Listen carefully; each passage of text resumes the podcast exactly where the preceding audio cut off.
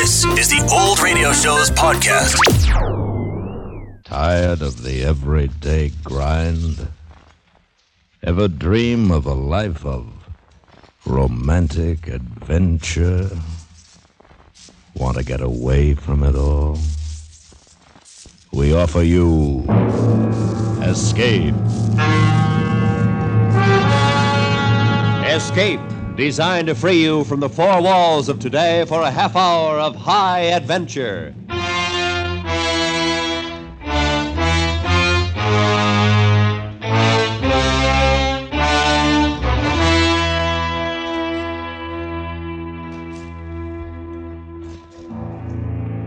You are in the suffocating depths of a jungle, listening to the words of your companion, while the native people, seemingly friendly and quiet, are awaiting the moment to strike, which, when they do, will mean a fate from which there is no escape.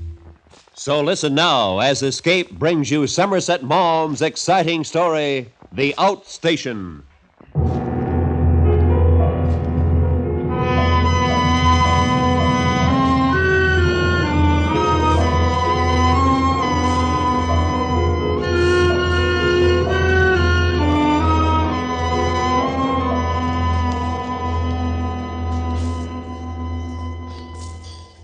The new assistant, Alan Cooper, arrived in the afternoon.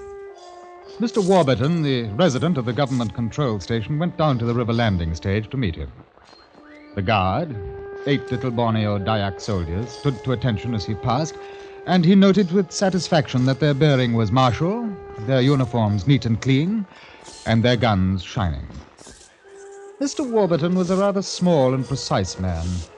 He wore a topee, spotless shirt and ducks, and white shoes, and held under his arm a gold headed Malacca cane which had been given to him by the Sultan of Perak. As the prahu appeared round the bend in the river, he felt a slight misgiving, caused no doubt by the arrival of another white man. He was accustomed to loneliness and his own way of life. Still, he smiled affably as the boat landed and held out his hand. How do you do? Mr. Cooper, I presume? That's right. Were you expecting anyone else? Uh, my name is Warburton. I'll show you to your quarters. The boys will bring your kit along. Feels good to walk again. I was cramped as a devil from that little scow. I'm so sorry. Oh, uh, by the way, I brought your mail. Lots of newspapers in it.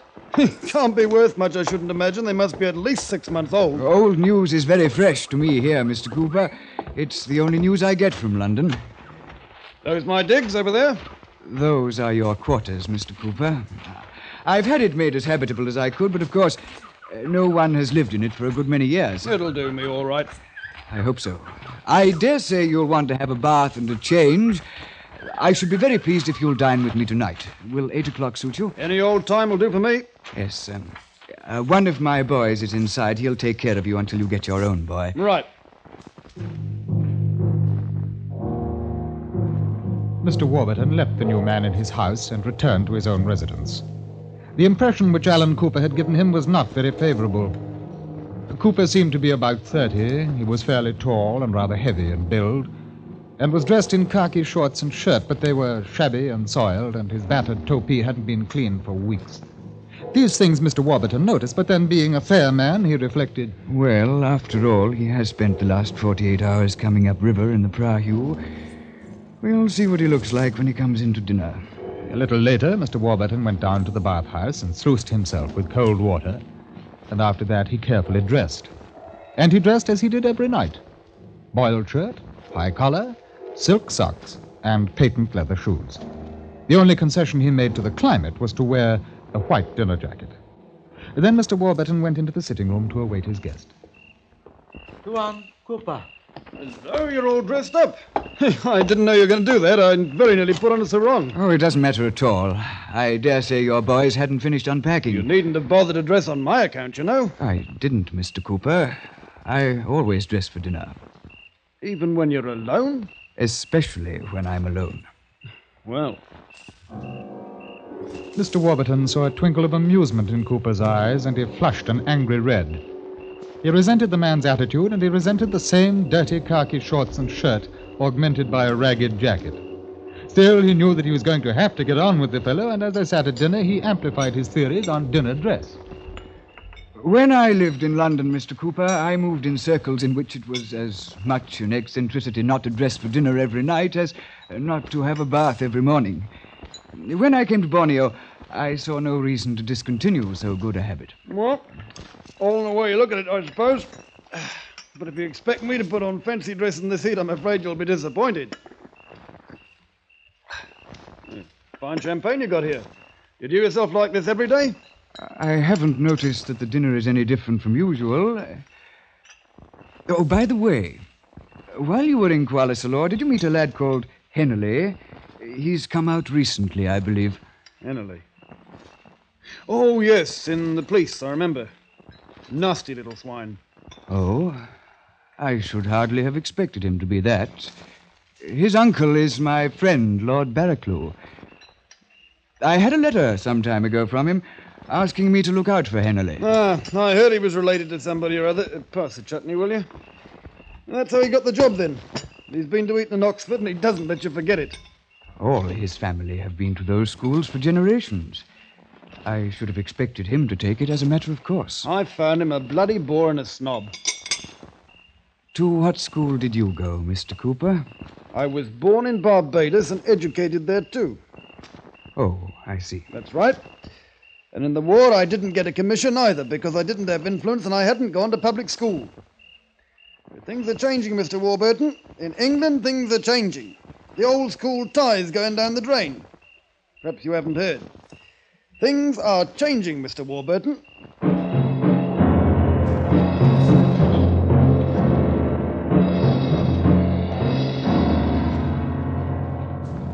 Mr. Warburton was a snob. He had endured financial ruin in England and found a haven for his memories in Borneo. And now he was faced with a reminder of the outside world, a common world that he rather despised.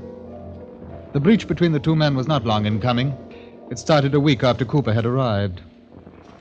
I say, Cooper, What's up? I've uh, talked to my head boy about finding you servants, and he recommends his nephew as head boy for you. He's waiting outside. Would you like to see him? I don't mind. Abbas, Tuan? this is uh, Tuan Cooper. Abbas, you will work for him. Tuan Cooper?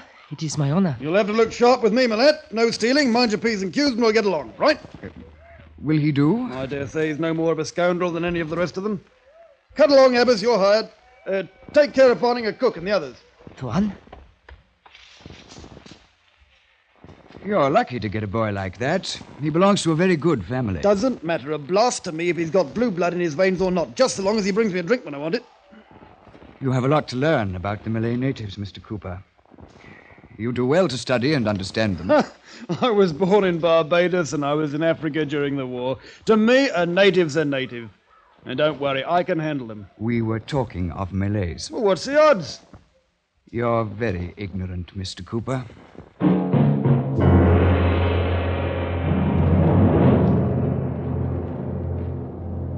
There was another day, not long after that. The two men had been up the river, and they were on their way back in the prahu. Cooper was becoming increasingly aware of Warburton's disapproval, and because he was a colonial and had lived little in England, had a peculiar dislike of the English. He resented especially the public school boy, since he feared to be patronized, and he felt that offensiveness was the best defense against him. Well, at any rate, the war's done one good thing. It smashed up the power of the aristocracy. This war really put the lid on it. It's a pity. An era of greatness. Lost era. Bloody good job, too, in my opinion. My poor Cooper, what can you know of the glory that was Greece and the grandeur that was Rome? That's a lot of rot. I don't give a row of pins for a lord. I tell you, what's wrong with England is snobbishness, and if there's anything gets my goat, it's a snob. Particularly a snob who's gone broke and still likes to kick his weight about. Lots of them like that out here in Malaya. Have you noticed, Warburton? Warburton knew that Cooper was referring to him. A man's life in open history in the colonial service, and Cooper must have heard about his failure before he'd come upriver. The resident's hands trembled, and from that moment on, he saw to it that they lived apart and, except for work, spoke little to each other. It was not until Cooper had been on the station for a couple of months that an incident happened which turned Mr. Warburton's dislike into bitter hatred. It was a small, a petty thing, but it was the beginning of the end. An ending that was to mean a terrible and a lonely death.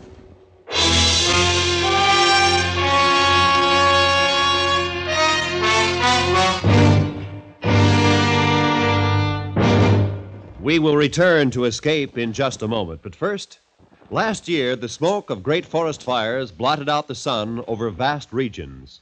Such tragedy of human loss and property loss must not be repeated in 1953. By working together, we can eliminate nine forest fires out of ten. And now, back to Escape.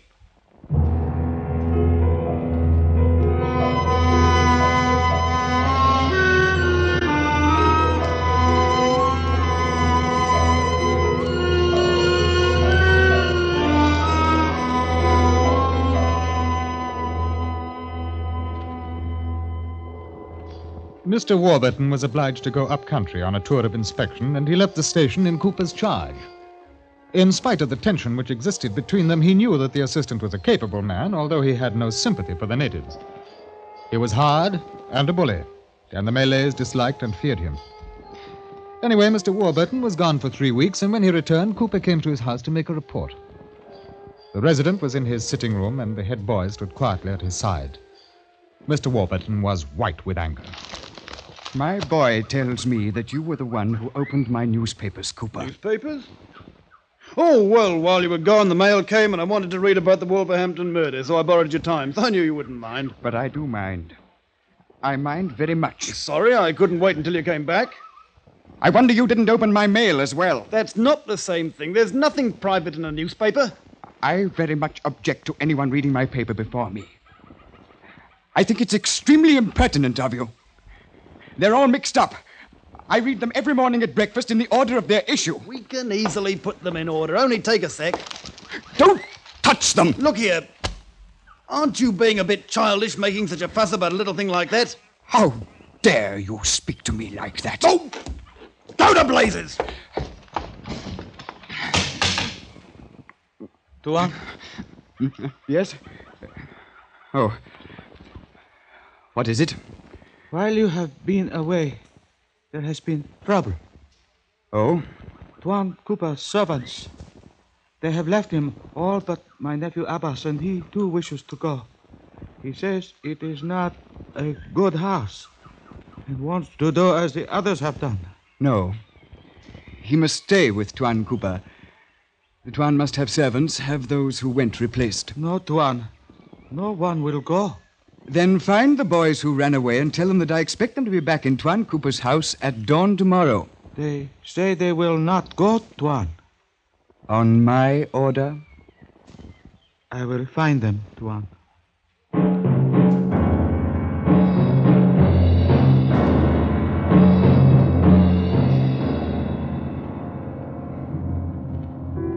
The next morning in the office, the two men met again. There was no word of the newspaper incident, and after Cooper had given his complete report, Warburton dismissed him. Uh, I. I don't think there's anything else, thank you. Right. Oh, Cooper.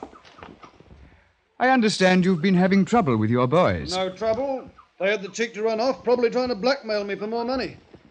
But they've all come back to heel again. And what do you mean by that? This morning they were all back on their jobs. I suppose they decided I wasn't as big a fool as they thought. By no means. They came back on my express order. I should be obliged if you wouldn't interfere with my private concerns. They are not your private concerns. When your servants run away, it makes you ridiculous. You are perfectly free to make a fool of yourself, but I cannot allow you to be made a fool of. That'll do. You may go. May I? Now, shall I tell you what I did? As soon as I saw them back, I called the old bloody lot in and gave them the sack. I gave them ten minutes to get out of the compound. I think you behaved very foolishly. Good masters make good servants. Anything else you want to teach me? I should like to teach you manners, but I haven't the time. I shall have to see that you get new servants. Don't trouble. I'll get them myself. Allow me to say, Cooper, that no one will come except at my order. Would you like me to give it? No! As you like. Good morning.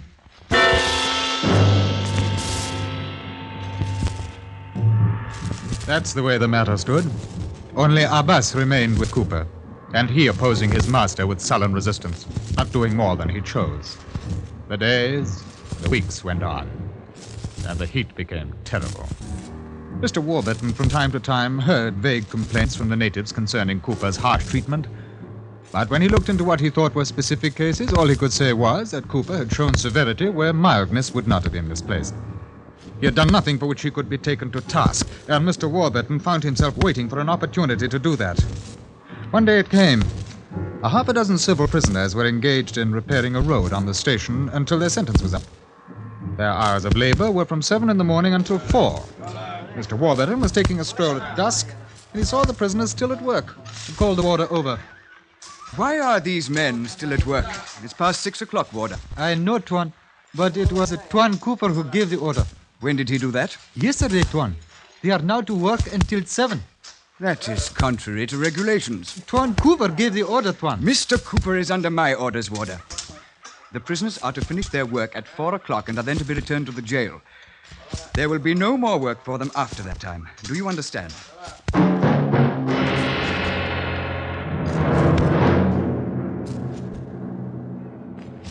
And the next afternoon, Cooper was astounded to see the prisoner strolling back to the jail.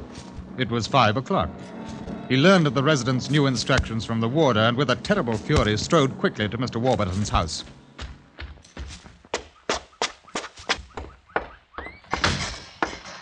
Please don't slam the door, Mr. Cooper. I want to know what the devil you mean by countermanding my order that the prisoners were to work until dusk. Are you out of your mind? You can't be so ignorant that you don't know how to address your official superior. That's a lot of muck. You've no right to interfere. The prisoners are my job. I want to know why the devil you did it. Everyone in the place will know, and you made a bloody fool of me. You had no power to give the order you did. I haven't made half the fool of you as you have yourself. I know your kind. You disliked me from the minute I got here. You've tried to make the job impossible for me because I wouldn't lick your boots for you, because I wouldn't flatter you. You're wrong, Cooper. I thought you were a cad, but I was perfectly satisfied with the way you did your work. A cad, eh? Fine old English word. Cad. I'd rather be that than a snob. You, you're a ruddy little snob. Anyone who hasn't been to Eton or Oxford is a cad. Down in Kuala they laugh at you. You're the laughing stock of the whole country with your fine ways and your silly rot talk of Lord this and Lady that. They told me all about you. And I tell you this I'd rather be the cad you think I am than the dirty snob I know you are. If you don't get out of my house this minute, I'm going to knock you down. Go on. I'd like to see you hit me. I'd like it. You want me to say it again? Snob! Snob! Rotten little snob! Don't be a fool. I'm not a gentleman. I know how to use my hands. I could knock you through the wall if I wanted. But you're smaller than me, and it wouldn't be sporting. Besides, you get your pretty white suit all wrinkled.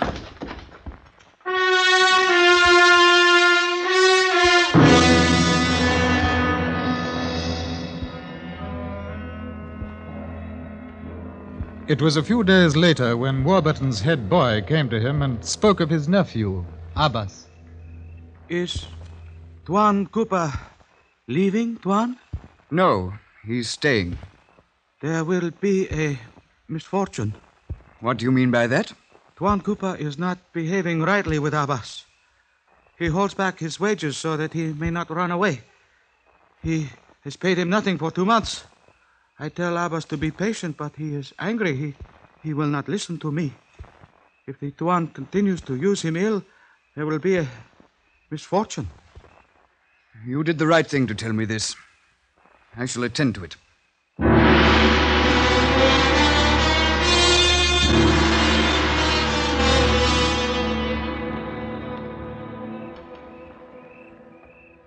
Did you wish to see me? I understand that you have held back Abbas's wages. I consider that a most arbitrary proceeding. The lad wishes to leave you, and I don't blame him. I must insist that you pay him what is due. No. Well, I don't choose that he should leave me. I'm holding back his wages as a pledge of his good behavior. It is my duty to warn you that if you drive this boy beyond a certain point, you run a great risk. what do you think he'll do? I think he'll kill you. You think I'm afraid of a Malay native? It's a matter of complete indifference to me whether you are or not. I only feel the official obligation to give you proper warning. I'll tell you this. That Abbas is a dirty, thieving rascal. And if he tries any monkey tricks on me, I'll wring his bloody neck. That was all I wished to say to you. Good evening. Cooper flushed and walked from the room. Mr. Warburton watched him go with an icy smile on his lips. He had done his duty. But he might have been surprised had he seen what happened when Cooper got back to his bungalow, though silent and cheerless.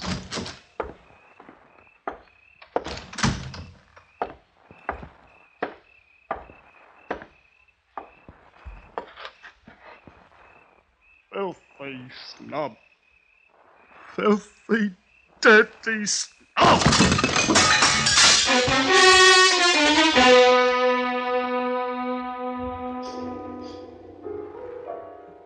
When Cooper regained control, he got very drunk. It was his only means now of salvaging his self respect, and with the whiskey, he managed to finally lose it all. It came about as he searched for a clean shirt in his chest of drawers. Where's that bloody. Abbas! Abbas, come in here! Called me, Tuan? Hmm. I called you. Where's my clean shirts? They're being washed, Tuan. You're a liar. Had clean ones in here yesterday. No, Tuan. They are being washed. You sneaking little pig. You've been stealing them. Haven't you? Haven't you? Not one. I do not steal. Liar! Get out! Get out! I'm sick of you! The whole stinking lot of you! Get out! Out! If I get you stealing again, you're going to jail, do you hear me? Tuan, Tuan, I will not come back. Give me my wages. Blast you! And blast your wages! I'm keeping your wages for the money you stole! Now get out of my sight!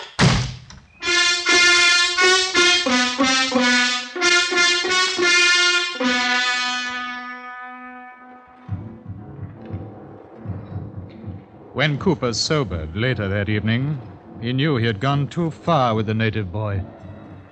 He was worried, and he felt ill. He saw the lights of Mr. Warburton's house across the clearing, and for a moment he considered going over to tell him what he had done. But he knew with what icy scorn the residents would listen to his story. He could see the patronizing smile. So he didn't go.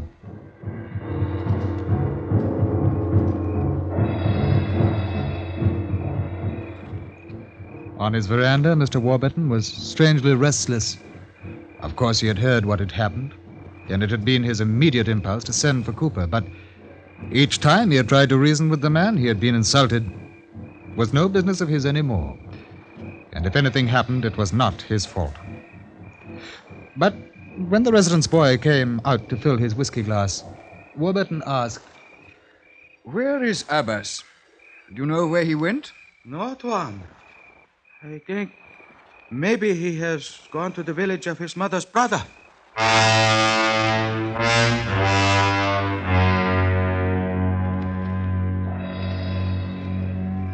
After a time, Warburton sighed and went into his house. He read late into the night and at last slept. The night was very sultry and still. It was a little before dawn when a slim young figure moved across the clearing. It was the boy, Abbas, and in his hand he carried a kris.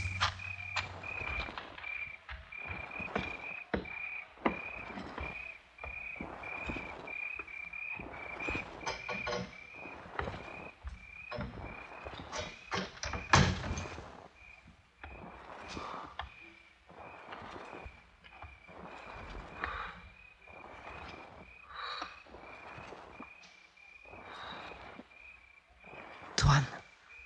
Tuan Cooper. What, what, For you, Tuan.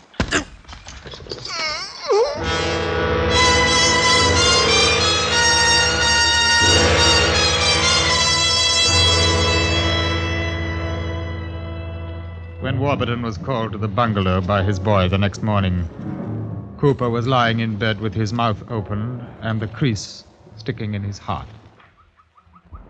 Where is Abbas? Abbas is at the village of his mother's brother. He will be arrested there then. Tuan, Abbas, my nephew, was in the village all night. It can be proved. His uncle, everyone will swear that he did not leave the place. Tuan Cooper was killed by Abbas. You know it as well as I do. Justice must be done. Tuan, you would not hang him. The provocation was very great. Abbas will be sentenced to a term of imprisonment. When he has served part of his sentence, I will take him into my house as a boy. You can train him in his duties. I have no doubt that under Tuan Cooper he has got into bad habits. Shall Abbas give himself up before the police are sent, Tuan? It would be wise of him. The boy withdrew. Then Mr. Warburton stood a moment looking at the cold body of his assistant, Cooper. Suddenly he felt a glow of exultation. A great burden had been lifted from his shoulders. He thought of the freshness of the morning outside and the newspaper which would be waiting unopened on his breakfast table. Abbas would make a good houseboy.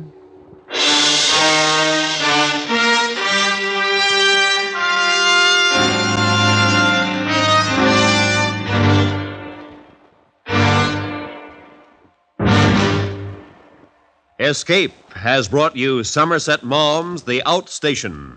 Direction and adaptation of the story were by Anthony Ellis, starring Ben Wright as the narrator, Alastair Duncan as Warburton, and Richard Peel as Cooper. Featured in the cast were Dave Young and Terry Kilburn. The special music for Escape was composed and conducted by Leith Stevens. Next week.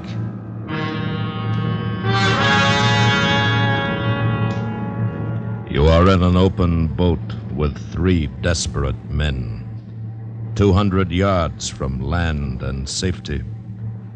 But while you scream frantically for someone to rescue you, you realize that from the mountainous breakers between you and safety, there is no escape.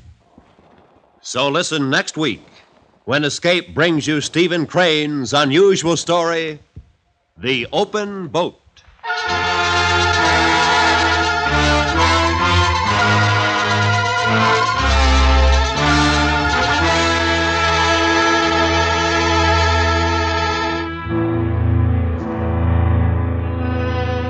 By all odds, the Wizard of Odds should be an odds on favorite at your house every Monday through Friday in the daytime on most of these same CBS radio stations.